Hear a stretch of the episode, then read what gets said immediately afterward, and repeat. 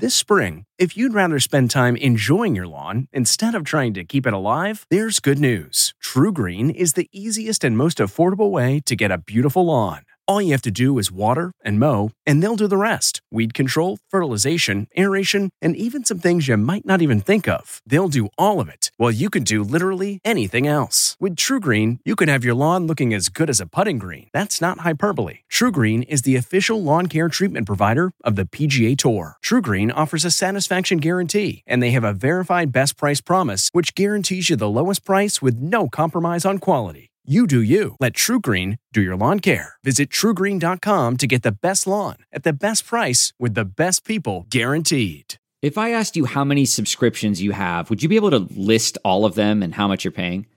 If you would have asked me this question before I started using Rocket Money, I would have said yes. But let me tell you, I would have been so wrong. I can't believe how many I had and all the money I was wasting. Rocket Money is a personal finance app that finds and cancels your unwanted subscriptions, monitors your spending, and helps lower your bills. Rocket Money has over 5 million users and has helped save its members an average of $720 a year with over 500 million in canceled subscriptions. Stop wasting money on things you don't use. Cancel your unwanted subscriptions by going to rocketmoney.com slash Wondery. That's rocketmoney.com slash Wondery. rocketmoney.com slash Wondery. This episode is brought in part to you by Audible, your go-to destination for thrilling audio entertainment. Whether you're looking for a hair-raising experience to enjoy while you're on the move or eager to dive into sinister and shocking tales, Audible has an exclusive collection of thrillers from best-selling authors that will keep you on the edge of your seat. Like James Patterson's first audio-only thriller, The Coldest Case. Experience stories like never before, where every chilling detail is brought to life by captivating sound design.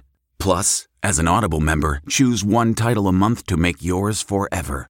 And now, new members can try Audible free for 30 days. Just visit audible.com slash WonderyPod or text WonderyPod to 500 500. That's audible.com slash WonderyPod or text WonderyPod to 500 500.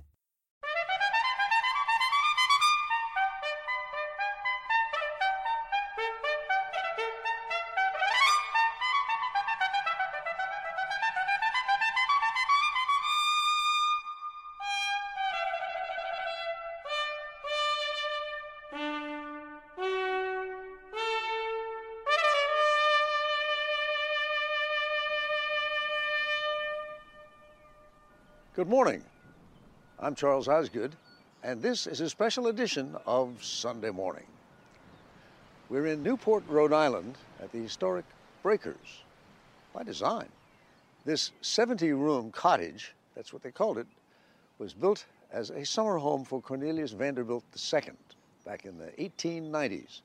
It's a prime example of Gilded era architecture and design. Of course, much of our focus this morning is going to be on modern design, including design on a more personal scale, as Martha Teichner will explain in our cover story. What do Beyonce? Kate Hudson Why would you want to look like everyone else? and Martha Teichner Absolutely. have in common? Signature. We are all part of the athleisure explosion. Now the star performer in U.S. apparel sales. Just a fad or something else? Athleisure ahead this Sunday morning. The Breakers is a meticulously preserved monument to an era of opulence. Not every modern day home is so blessed, which is where the TV show that Jane Pauley has been watching comes in. This is equivalent to you finding hardwoods under carpet. Oh my goodness, this makes me happy. That's what I do best, cheesy and dorky. Yep. TV's capital of home renovation, Waco, Texas. where the fixer-upper magic happens with the magicians, Chip and Joanna Gaines. Ahead. On Sunday morning. Not even a Vanderbilt could manage to squeeze a whole golf course into the seaside estate. When it comes to designing today's golf courses, a legendary golfer is more than willing to chip in. as Jim Axelrod will now show us. It's absolutely perfect. Jack Nicklaus may very well be the greatest golfer ever to swing a club. I think this is too busy here. Okay. Well, let's expand the lake to just make sure we see water. And today, at the age of 76, he is also one of the game's most sought after course designers. Most people work all their life to retire to play golf. Well, I played golf all my life to retire to work. You got to create. I mean, on the course with Jack Nicklaus like later on Sunday morning.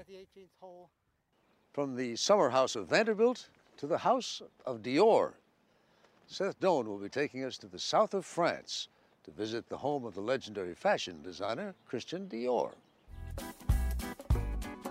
When Christian Dior bought this house, he dreamed of creating a perfect retreat in the French countryside. Today, that dream is alive and well. You've just seen the house. Mm-hmm. What do you think? It's unbelievable. It's breathtaking. Later on Sunday morning, the house of Dior. Nancy Giles gets a lesson in decorating with plants. Ben Tracy uncovers the art of the matchbook. Lee Cowan looks up the latest in skyscraper design. Anthony Mason stops off to chat with the man who redesigned London's double decker buses. We'll have much more besides.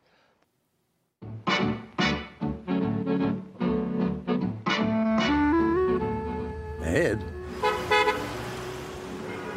higher and thinner. This spot right here is just a little hot and golfer Jack Nicklaus, charting his own course. Welcome to Play It, a new podcast network featuring radio and TV personalities talking business, sports, tech, entertainment, and more. Play it at play.it. We're in the great hall at the Breakers. It is great, isn't it? You can well imagine Cornelius Vanderbilt II, dressed to the nines, and welcoming his guests, all of them in the formal attire of the time. Nowadays, Martha Teichner tells us, Casual is king. Once upon a time, there was Casual Friday. Now it's more like casual 24 7 in cities and suburbs, coast to coast, for both men and women. You see it not just on the street, but in offices. If a billionaire CEO like Mark Zuckerberg can wear his hoodie to work, why can't everybody else dress down? Except now it's about more than wearing jeans or something resembling pajamas. It's about workout clothes that have grown up. There's a name for her look. Besides gorgeous, athleisure. With or without a body like Beyonce's, in or out of the gym, Americans, American women especially, have made it the hottest thing in the apparel industry. As goes Beyonce, so goes, I would say, any number of trends. That's going to be an image driven story. So Robbie Myers is editor in chief of Elle, which put Beyonce wearing her own athleisure clothing brand on its May cover. Being athletic and going to yoga or whatever it is that you do is actually a real part of these women's lives. And they like the way they look, they like the way they feel. What about the people who never go near a gym but wear athleisure? The idea that Americans want to be comfortable no matter what they do certainly eh, you know has permeated the culture. Where did it all begin? Myers has a theory. You might want to go back to Jane Fonda. And the famous workout tape of 1982. Are you ready to do the workout? Athleisure, way before it was called that. In 1998, along came Lululemon with premium priced yoga apparel that took to the streets.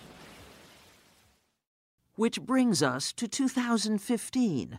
Americans spent nearly $44 billion on so called activewear, up 16% over 2014. Meanwhile, denim sales have taken a hit, down 5% or more every year since 2013. Athleisure companies such as Fabletics have caught the wave. I think when we started, we realized pretty quickly we were on to something big. But it is very rare to be able to grow a business to $200 million in a space of two and a half years. Geraldine Martin Coppola is general manager of El Segundo, California based Fabletics, an athleisure line whose co founder and inspiration is the actress Kate Hudson. I am kind of obsessed with the splatter print. See the leggings? They were the leg up that launched athleisure, for women anyway. What's your best selling item? Our leggings. It's uh, a core essential style that the company was founded on. Pads on it. Sean Kearney is head of design at Fabletics. We update it in great colors, textures, prints, this little more purpley pink. They create whole themed wardrobes. What's going to be the, the wow factor? It's fast fashion. From design to delivery, eight weeks. Fabletics lives mostly online. Paying subscribers get discounts. New collections are released the first of every month. That's it, that's it, that's it. Nice. But with plenty of incentives in between to lure shoppers. Guys, look at me. Feast your eyes on Jamie and Ken, brand ambassadors doing for the Fabletics blog. Nice, nice. Align the feet, perfect. What you do, right? Poor guy. Yes. Only in your dreams. There's a ton of things happening with the community, with social media. We have a, several million followers on Facebook. It's just been easier to talk to the customer. The company has now opened seven retail stores as well. What you notice there, in addition to all the different ages and body types, is high tech textiles. How big a factor is the whole concept of performance fabrics in this whole athleisure revolution? No, it, it, it's absolutely huge. Durand Guion is vice president for men's and kids fashion for Macy's. It's everything from keeping you warm and keeping you cool and whisking away moisture. Think fancy new synthetics with sunscreen in them, even. But the magic word is compression, meaning snug and stretchy.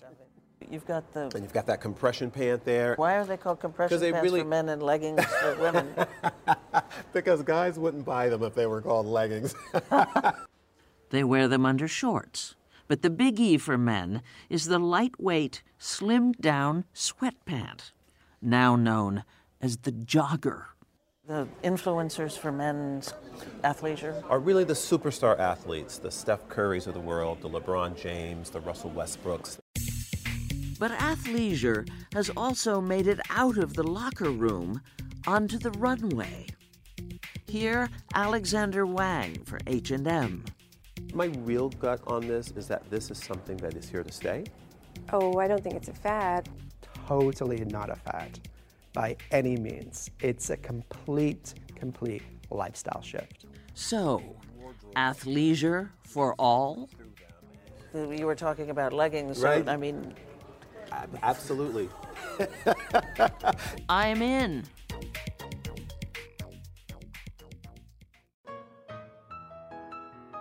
Some Cottage, the story of the Breakers, is next. Welcome to Play It, a new podcast network featuring radio and TV personalities talking business, sports, tech, entertainment, and more. Play it at play.it. The Breakers, this so called cottage, is the crown jewel of Newport, Rhode Island, a city that you may be surprised to learn was a leading slave trading port during the 1700s, a summer retreat for southern plantation owners during the early 1800s. Newport later on attracted leading industrial tycoons of the Gilded Age. Chief among them was Cornelius Vanderbilt II, grandson of the founder of the New York Central Railroad. Vanderbilt bought the original breakers, built of wood, in 1885. After it burned to the ground a few years later, he hired architect Richard Morris Hunt to design its replacement. Completed in 1895, the rebuilt Breakers is a 70 room Italian Renaissance style palazzo. It covers nearly 140,000 square feet and features some 300 windows, many with commanding views of the ocean. Not that the Breakers is the only Newport cottage a Vanderbilt built. Nearby stands the Marble House, built between 1888 and 1892 by Cornelius's younger brother, William. Also designed by Richard Morris Hunt, William Vanderbilt gave it to his wife, Alva, as her 39th birthday present. Today, both the Breakers and the Marble House belong to the Preservation Society of Newport County. Both are also National Historic Landmarks and make very clear why Mark Twain coined the expression the Gilded Age. This is the largest of the Breaker's 27 fireplaces. And all it takes to light a rip roaring fire is just one small match. Ben Tracy now pays homage to the matchbook.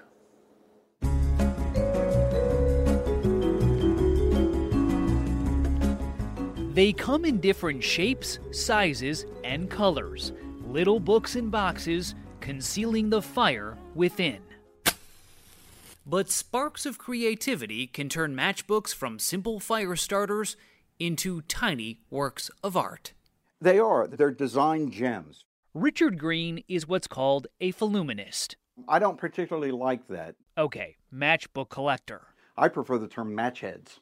You might say he wears his passion for his hobby on his sleeve. Do you ever walk by a matchbook or box that you don't take? Oh, absolutely, all the time. Those ugly, plain white ones. you have standards. Oh, absolutely. Don't we all? don't we all? I'll show you a beautiful one. This is a favorite of mine. The first thing I look at is the design. When you open it up and you look at it inside, it's got Fu Manchu on every match. And so I look at it to see how the type has been used, whether they've used the format of the matchbook in some clever way. Some are clearly quite clever, others quite elaborate. The matchsticks themselves part of the design. Green's collection of more than a quarter million matchbooks this one happens to be for embalming fluid, and it's a- catalogs how historically they have been used to sell everything from paintbrushes to politicians. Some are rare, some are racy. Uh, this is, happens to be called a feely. It's slightly embossed in certain areas. And some are racist. And here we have some political parties such as the Ku Klux Klan and the John Birch Society. More than a century ago, Pabst Brewing Company of Milwaukee, Wisconsin was the first business to see the potential in matchbooks as mini billboards. 20 silent salesmen tucked inside. Other companies soon followed. You just wouldn't be in business without having a matchbook. There is debate about who invented the matchbook. In 1892, Pennsylvania patent attorney Joshua Pusey filed a patent for what he called the flexible match. It was meant to be attached to and enclosed by a suitable cover, folded and adapted to be opened and closed as the covers of a book. But Charles Bowman, another Pennsylvanian, patented the matchbook design we know today. These four words are among the most commonly printed phrases of all time. But the matchbook itself has long been under fire, replaced in large part by the disposable lighter, and seemingly made irrelevant by smoking bans that have swept the country in the past decade. We have matchbooks available at the front desk uh, every day. Michael Lomonaco is chef and managing partner at Porterhouse Bar and Grill in New York City. His is one of many restaurants, bars, and hotels that are giving the matchbook a second chapter. I get to remind people who've been here that they have been here. And this remembrance that they take with them, this little memory box, uh, they get to keep, remember that they've been here, and tell their friends about us. Here are a couple of what we call barrels. But for Richard Green, it's not just about advertising. Matchbooks tell a story, our collective history, the good and the bad, one square inch at a time. Matches encompass every aspect of popular culture, whether it's entertainment or politics or industry or business, art, design, typography, whatever it is, music, They're all in matches.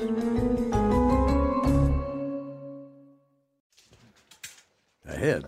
So you are going to go with it, you I think, want to go with four. Okay, fine. Give him more shelter. All right, that's it. Pull something The real fixer-uppers.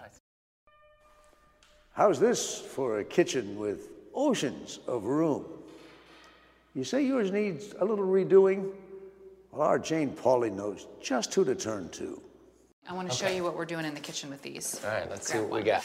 If you're not already addicted, Okay. I think this bracket to me is like screaming, let's do one more shelf. Okay.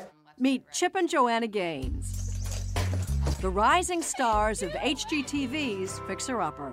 We take the worst house in the best neighborhood and we turn it into our client's dream home. Are y'all ready to see your fixer upper? They've renovated dozens of homes in Waco, Texas.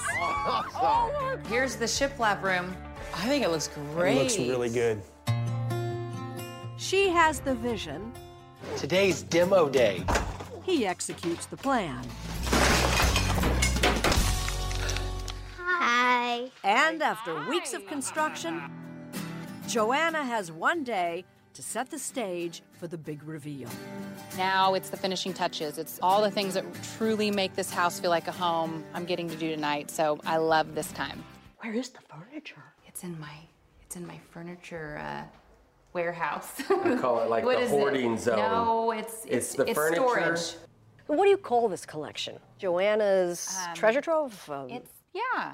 Lintels, doors, These are really tall. an old garden gate, full of possibilities she alone can see. When I look at something like that, I immediately see two twin headboards built into the wall. For if I ever do a little girl's room, I'll need those one day. Why does it have to be built into the wall? Why wouldn't you just, like I would? I think it makes it more interesting. Joanna has the designer's eye, but Chip was the original fixer upper.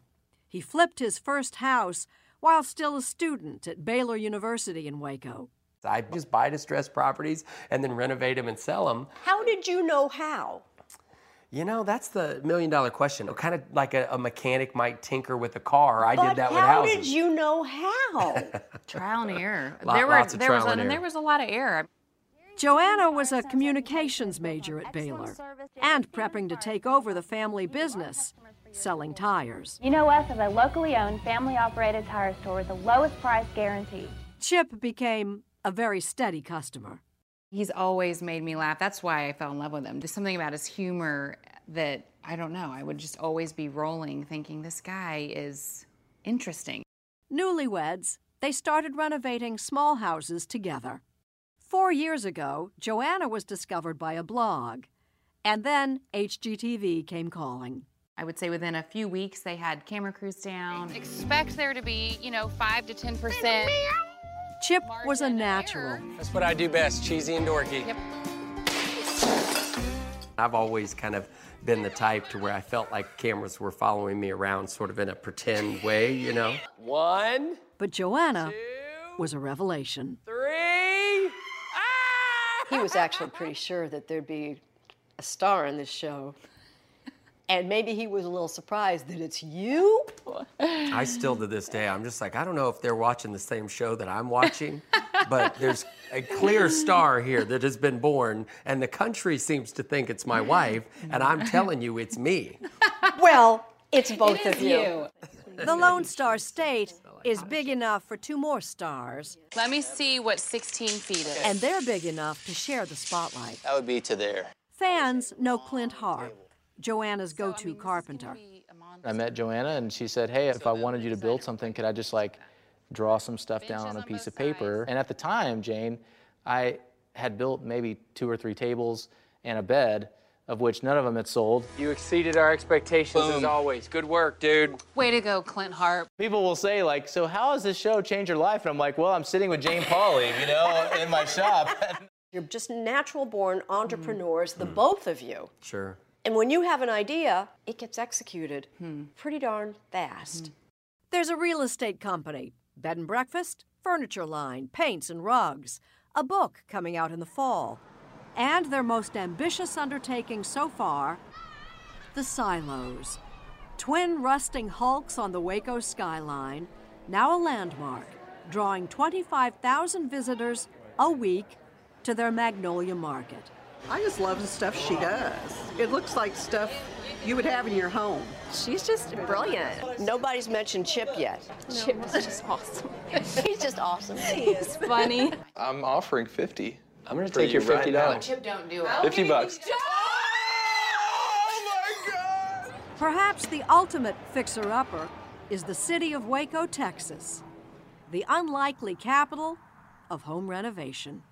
I feel like to some extent this is California back in the gold rush days or Alaska during its boom. You know, I'm thinking if you can make it here, Mm-hmm. you can make it anywhere. Ah, I like that. I Oh, like yeah. that. I think uh, Sinatra would probably be turning over in his grave, but I, I, I'd take that. I'd take that any day of the week. Welcome to Play It, a new podcast network featuring radio and TV personalities talking business, sports, tech, entertainment, and more. Play it at play.it. You are looking at an ingenious example of design, perfect for a rainy day. Good design is all around us, as Susan Spencer will be showing us throughout the morning. Sure, it keeps you dry, but have you ever really looked at your umbrella? Most people take it for granted, and they don't realize the intricacies that are involved to make that simplicity. You got a shaft, you have a mm-hmm. runner, you have a stretcher, and ribs.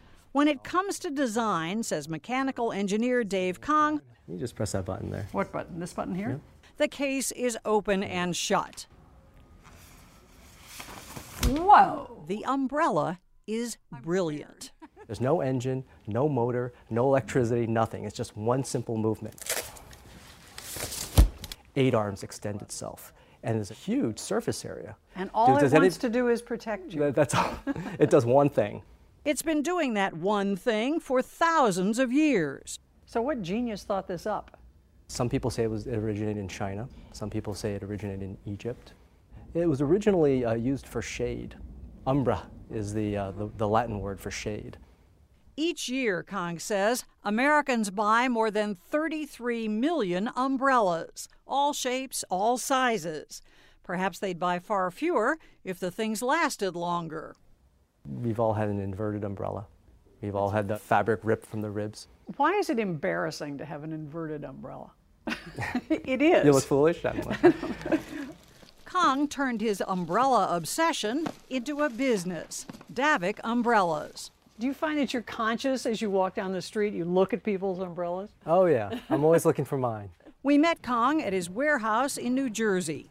Every now and then you'll see an umbrella just lying there on the street. It's sad. A fallen comrade. But he claims that does not happen to his umbrellas, meticulously made of steel, high quality fiberglass, and aircraft grade aluminum. So this is the baby. And costing 50 We imported the wood from Italy. to, for this one of burnished wood, $350. It's the Rolls Royce of umbrellas.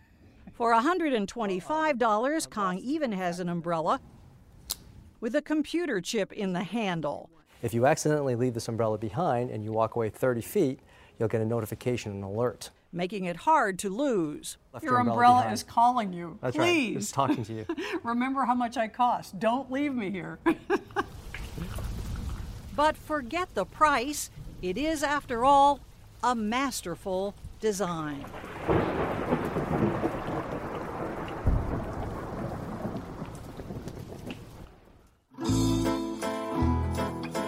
Next, a visit to the house of Dior, the actual house of Dior. From Newport, Rhode Island, it's a Sunday morning by design. Ah, France. This lavish music room at the Breakers features a French Empire piano. Today, France is where you will also find the House of Dior. We don't mean the fashion business, we mean the actual house of the late Christian Dior. Seth Doane is there, and he's got company. There was plenty to catch one's eye as a seemingly endless line of Mercedes deposited fashionistas, models, and an Oscar winner. But even actress Charlize Theron agreed the real star of this night was the house. I'm like living in a bit of a magical fantasy world right now. Why? Well, just walking through here, you, you can't help but, you know, try to imagine things that happen in rooms, and my imagination just goes crazy. Just like legendary designer Christian Dior's imagination did when he created this opulent retreat in the French countryside. I've had like the biggest smile on my face since I've gotten here because it feels like it's filled with joy. Theron, the face of Dior perfume for more than a decade, And one year, please, Charlize, look at me here. lent her star power earlier this month to the grand reopening of Dior's Chateau de la Colle Noire, nestled in the Provence region of southern France. He created this place for his own happiness. Dior historian Frederic Bourdelier showed us around. Even all of these decades later, Dior still looms large here. Yeah, yeah, we are really proud of our founding father. Dior bought the chateau in 1951 and started work on it, but then died unexpectedly just about six years later. The house fell into other hands until three years ago when the company bought it back and started restoring it to the way it was. The detail obsessed Dior had sketched out this entryway floor, just like he might have sketched a dress. Good evening, Mr. Dior. Hello, Mr. Laurent. Skills he demonstrated for Edward R. Murrow on CBS's Person to Person back in 1955. Now, just what is it that you're sketching there, Mr. Dior? I am sketching a suit for this spring. A big collar, an open neckline, you see. Do you always sketch as quickly as that? Yes, I have to do it. By using old plans and photographs and buying back original furnishings at auction, the house is now part museum, part tribute, and a way for the company to reconnect with its roots. We are now in uh, the personal private apartment of Christian Dior in the middle of the castle, and we are in his personal office. Dior was not always surrounded by such grandeur. A letter on his desk reveals just how far he'd come after moving with his family to the nearby town of Callian, with few prospects. So Dior writes this letter in 1940. 40, yeah. He's jobless. Yeah. And six years later, he would create this yes. company. And seven years after, he's uh, king of fashion. Dior founded his fashion forward company in 1946, injecting glamour back into women's clothing in the wake of World War II. Just after war, he anticipates the desire of people to come back to the golden age of couture. Dior dreamed up many of his designs at the chateau, gazing out the window at the fields and gardens that inspired his creativity. Christian Dior had these rose bushes out here like this. Yeah, exactly, because this castle was a farm too, and he planted everything here, and especially rose trees too. Today, Ahmed Janodi tends to these roses, which only bloom in May. They're hand picked and used to make the company's high end perfume, just as they were when Dior lived here. They're so fragrant. Yeah, this is the queen of the rose. These gardens are not far from the town of Grasse, the so called perfume capital of the world. Perfumers uh, used to say that um, it's spicy uh, rose. There's a lot of, um, of different uh, fragrances in it. Oh là là, elles sont belles. At 89, Luciane Rosten you can barely see, but told us smelling the May rose took her back to when she picked flowers for Dior himself in the mid 1950s. What do you remember of Christian Dior? Je me souviens que c'était un homme très bon, très. He wasn't like those city guys, she recalled. He bought this property and made it so beautiful. Everybody in the village just adored him.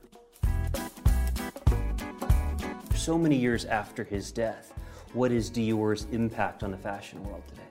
I don't think it's a name that you can utter anywhere in the world without people knowing what you're talking about. There's an essence that's still surviving through all of these years. At that glamorous grand opening, a dinner table had been set for 180. Yes, all at one table. The fragrance of flowers filled the air. And the house of Dior came alive once again.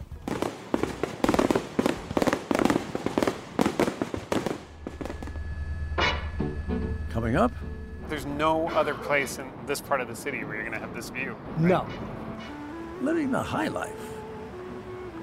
Welcome to Play It, a new podcast network featuring radio and TV personalities talking business, sports, tech, entertainment, and more. Play it at play.it. When most of these Newport mansions were designed, elegance meant building out. Today, it's all about building up. Lee Cowan takes the measure of the newest crop of skyscrapers.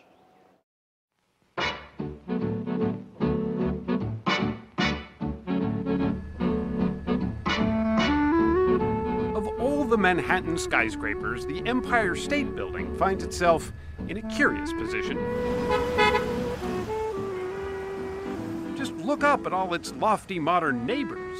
They're rail thin, like beanstalks sprouting above a forest of older, huskier buildings, and there are more going up all the time. The Central Park Tower, set for completion in 2018, will soar more than 1,500 feet, making it the tallest residential building anywhere.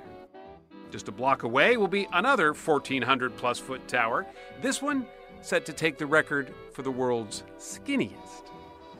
These super talls, as they're called, will eventually make Manhattan look more like a pincushion, changing the skyline one really expensive condo at a time. Not quite a closet. no, not at all. A bit of a grand space. There's no other place in this part of the city where you're going to have this view. No. No. Developer Bruce Eichner is counting on the wealthy to buy into this sky high skinny venture. This is going to be somebody's bedroom? It is going to be someone's master bedroom. And how much would one pay for this kind of view? Well, for the full floor, which this is, the price is approximately $20 million. The building is 65 stories tall, but with a tiny footprint. The building at its base is 75 feet wide. That's it. That's it. And then it walks out each floor about four and a half inches of floor. So when you get to the top of the building, you're 105 feet wide. They're like giraffes balancing on one foot.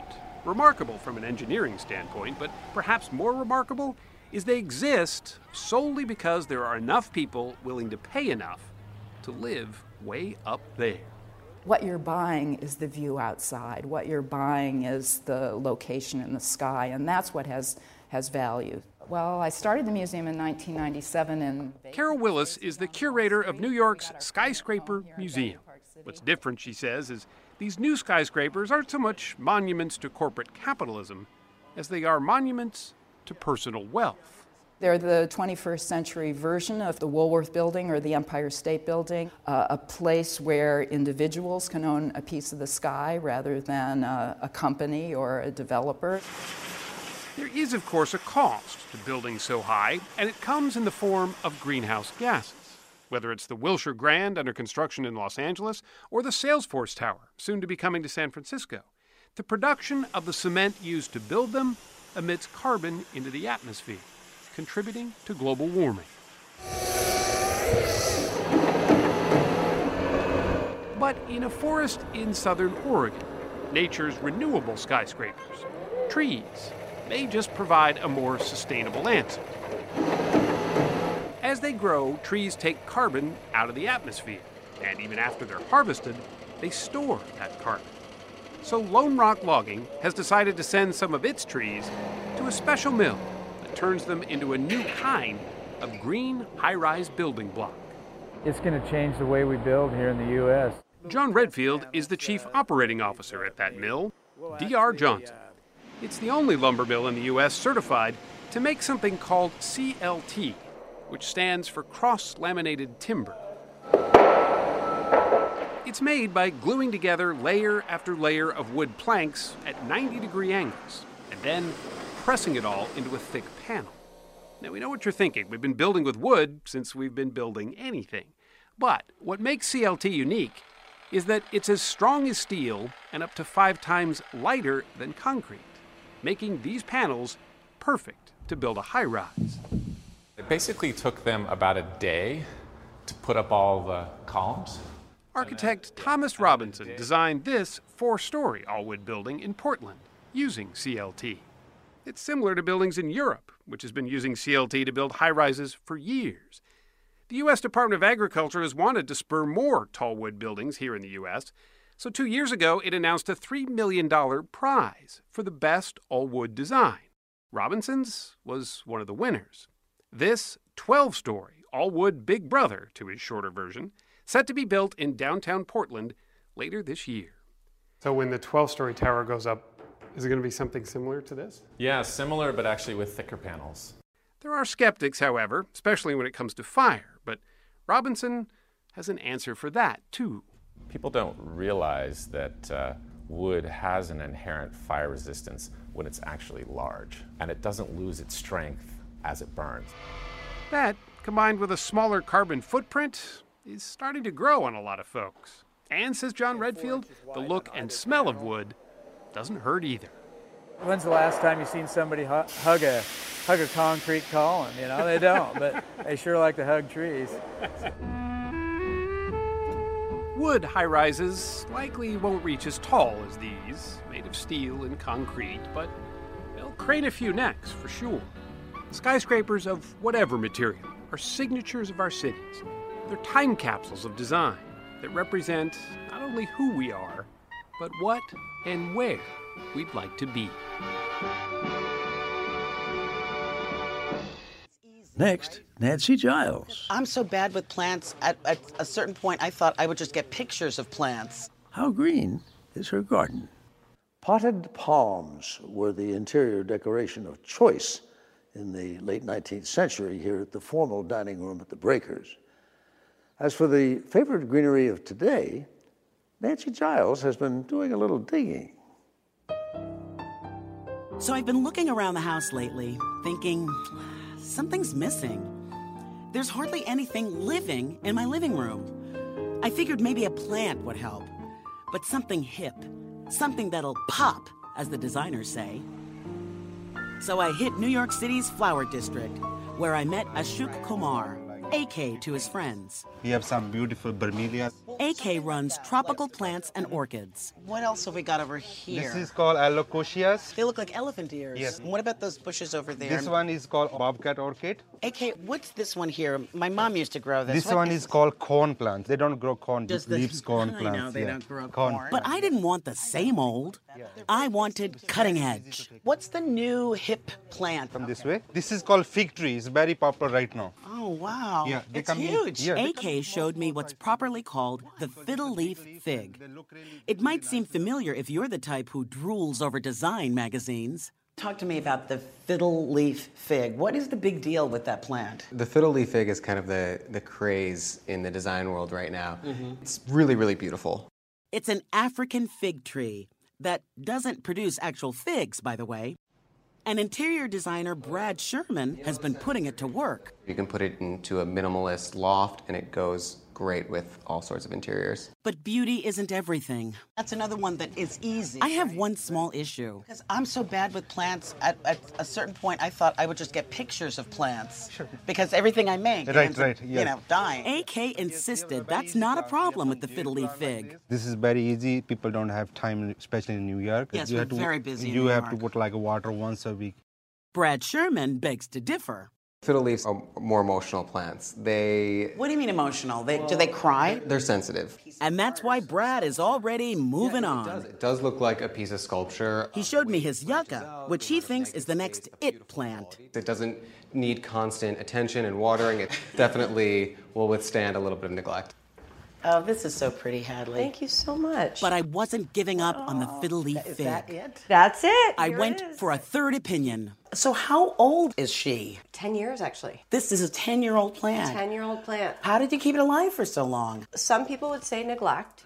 Landscape designer Hadley Peterson has a beloved fiddly fig tucked away in her New Jersey home. Are you feeling like the hipness of you making a statement with the plant? I don't know about that. I've never kind of felt hip in my life, but if that's it, I'll, I'll take it. And that clinched it. I brought home my very own fiddle leaf fig. Figgy and I have an agreement. He'll increase my hipness factor. And I'll do my best to keep him alive.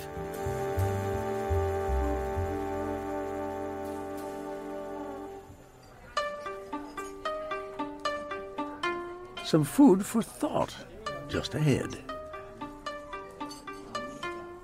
Welcome to Play It, a new podcast network featuring radio and TV personalities talking business, sports, tech, entertainment, and more. Play it at play.it.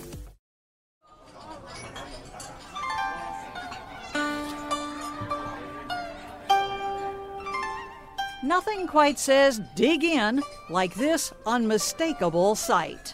There's something really iconic about the Chinese takeout box. You see it and you know exactly what it means.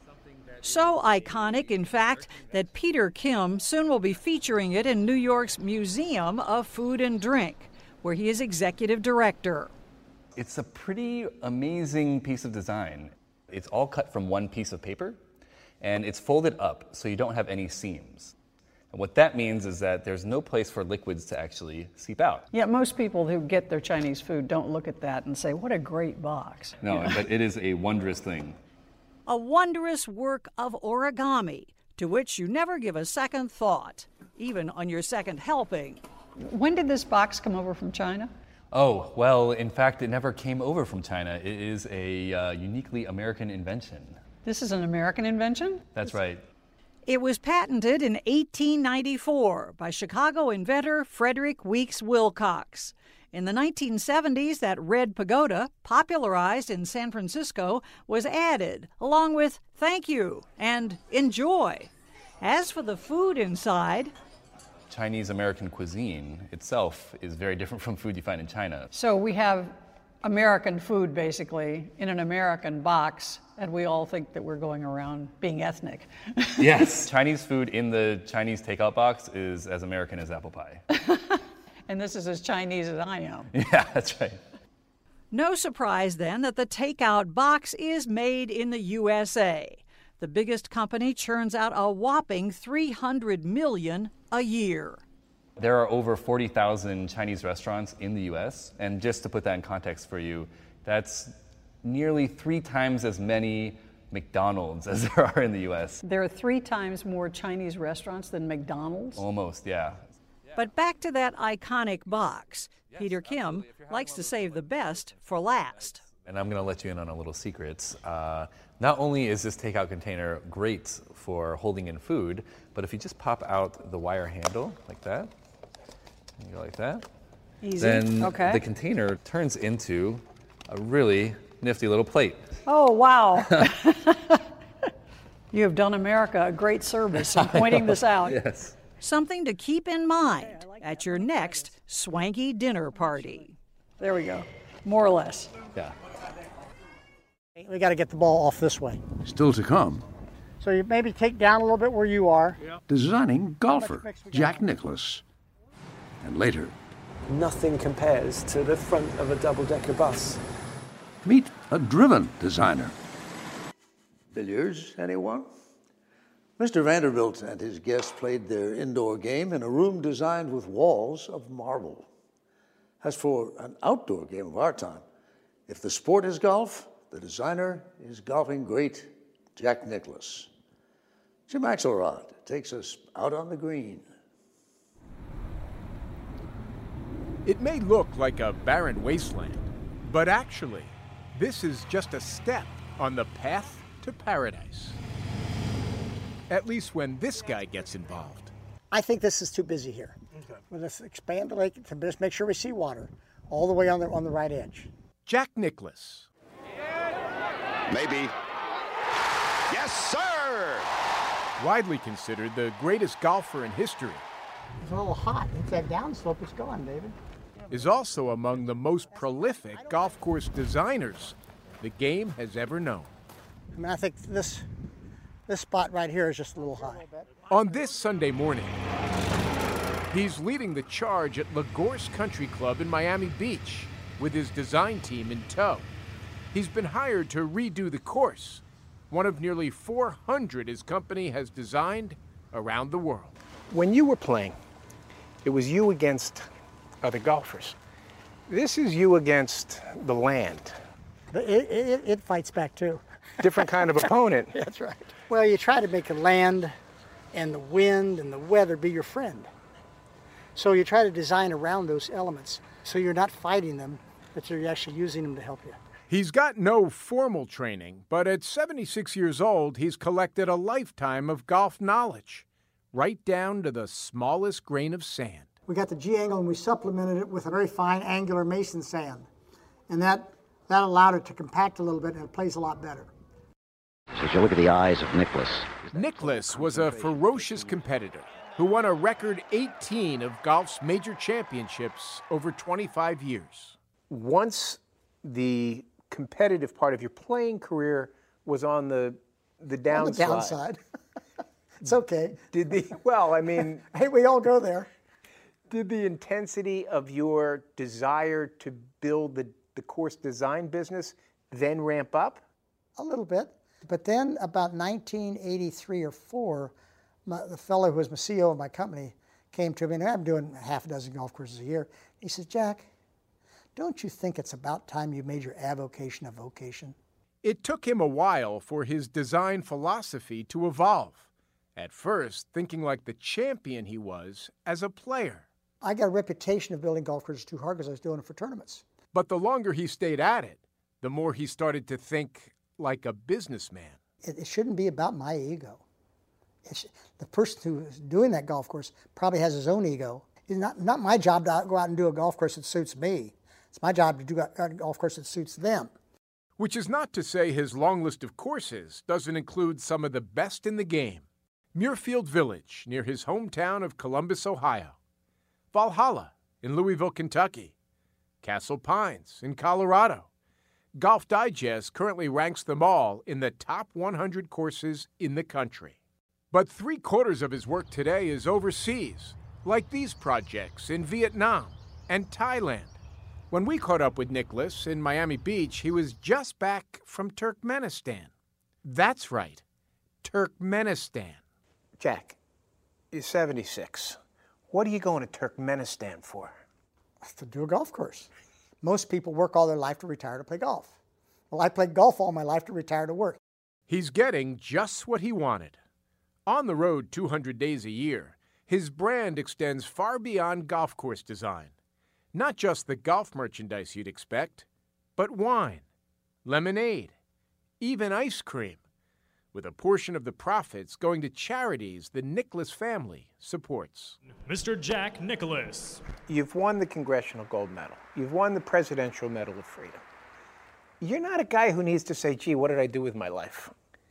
So why press so hard now? Is this to build a business to leave to your family? Well, that's part of it. I, I need to leave that for the, my, my, my kids, my grandkids, and, and leave the legacy of a brand and something that, that I've left here. He might take you in with a chuckle, recalling that even as a six time Masters champion, it took a while for the men who run Augusta to get him his own green jacket. 1963, I won the Masters. They brought out a 46 long. I was a 43 regular. It fit me like an overcoat. Next year I came back and they says, try this one to see how it fits you. It was Tom Dewey's jacket, governor of New York, and uh, who lost lost to Truman. I wore Tom Dewey's jacket for the next 20 years. Let me get this straight. 1986, the most famous green jacket ceremony probably in the history of the Masters. You're wearing Tom Dewey's green jacket? Yeah, oh yeah. It was it was it was 30 years old. But when it comes to what really matters to Jack Nicklaus, don't think for an instant he's mellowing. You don't get to be the best ever without a little edge.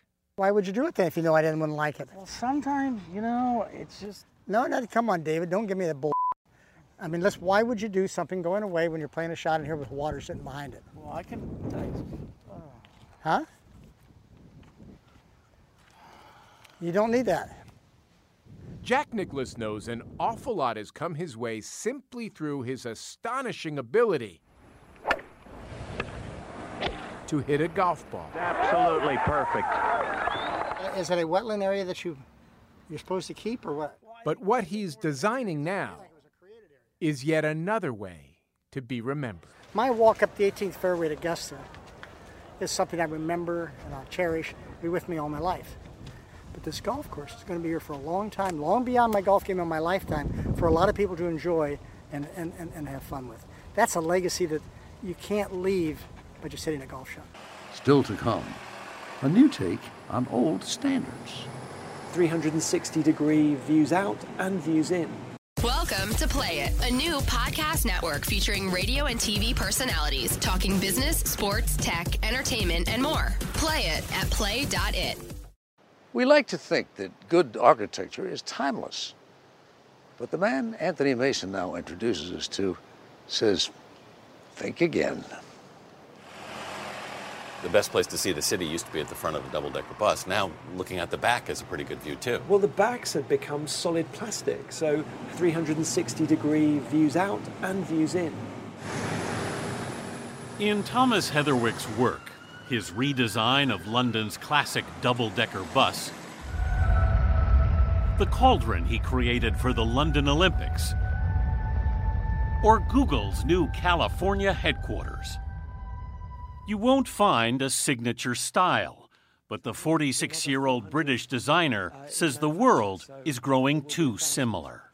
There's great benefits to globalization and things that are wonderful and Mm-hmm. fantastic, but it means you need to put very deliberate effort now Yeah. into helping things have their own soulfulness. Similarity is your enemy?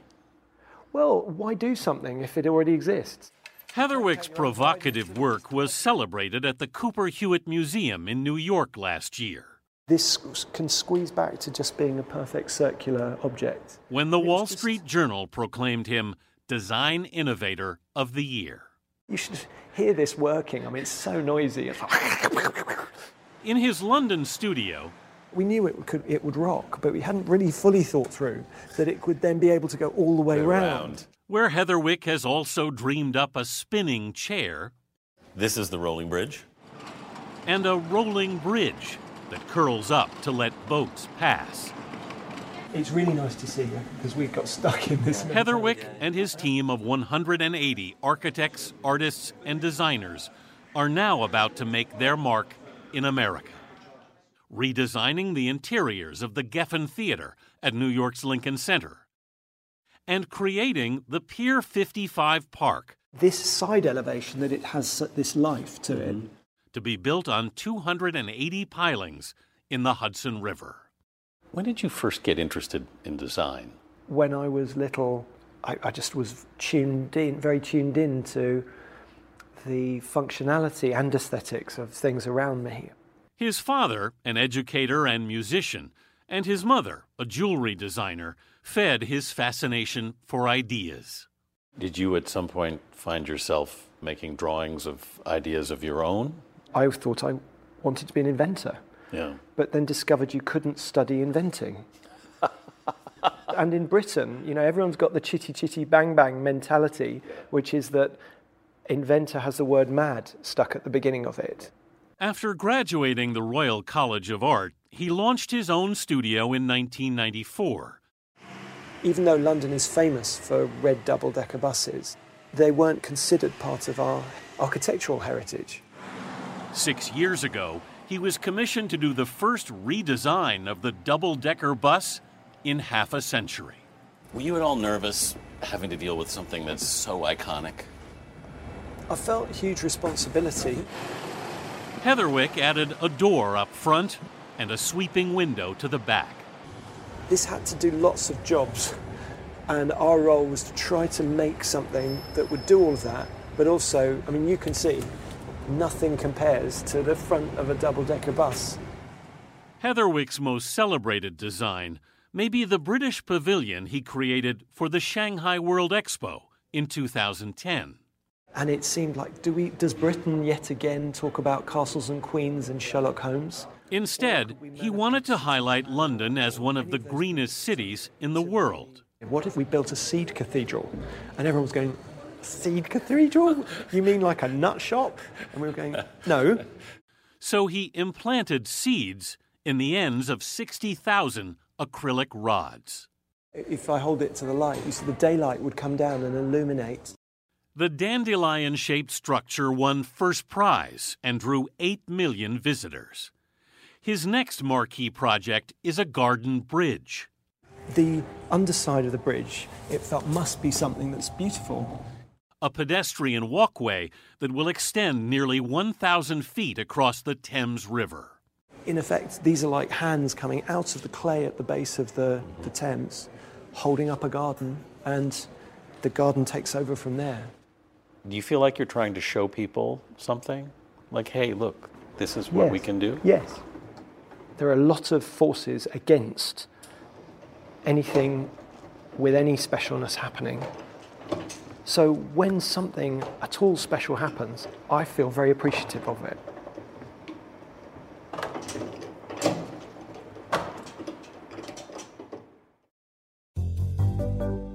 A tip of the hat to the Q-tip. Next.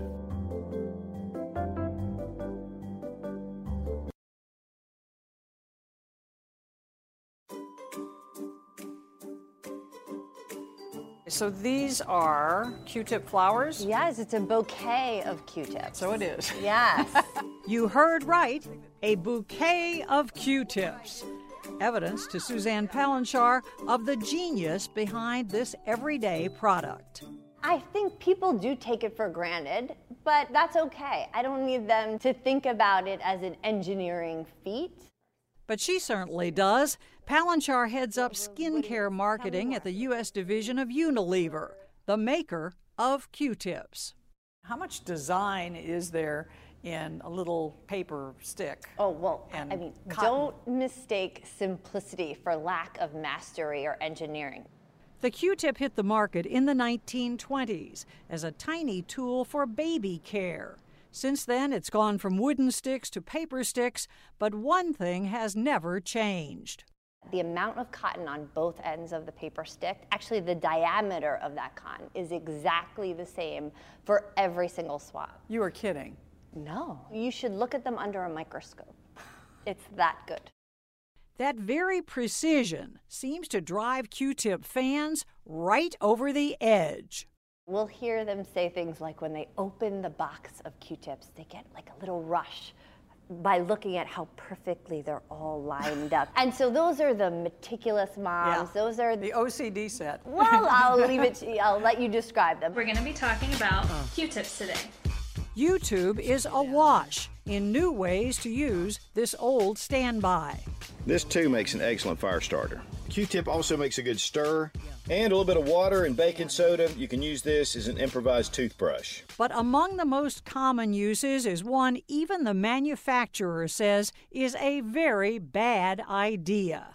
What we say is on every pack that we sell, do not put Q-tips into your ear canal. It doesn't do any good. That's what people do with them. Well, they shouldn't be using them for that, especially when there are so many other amazing things they can use them for.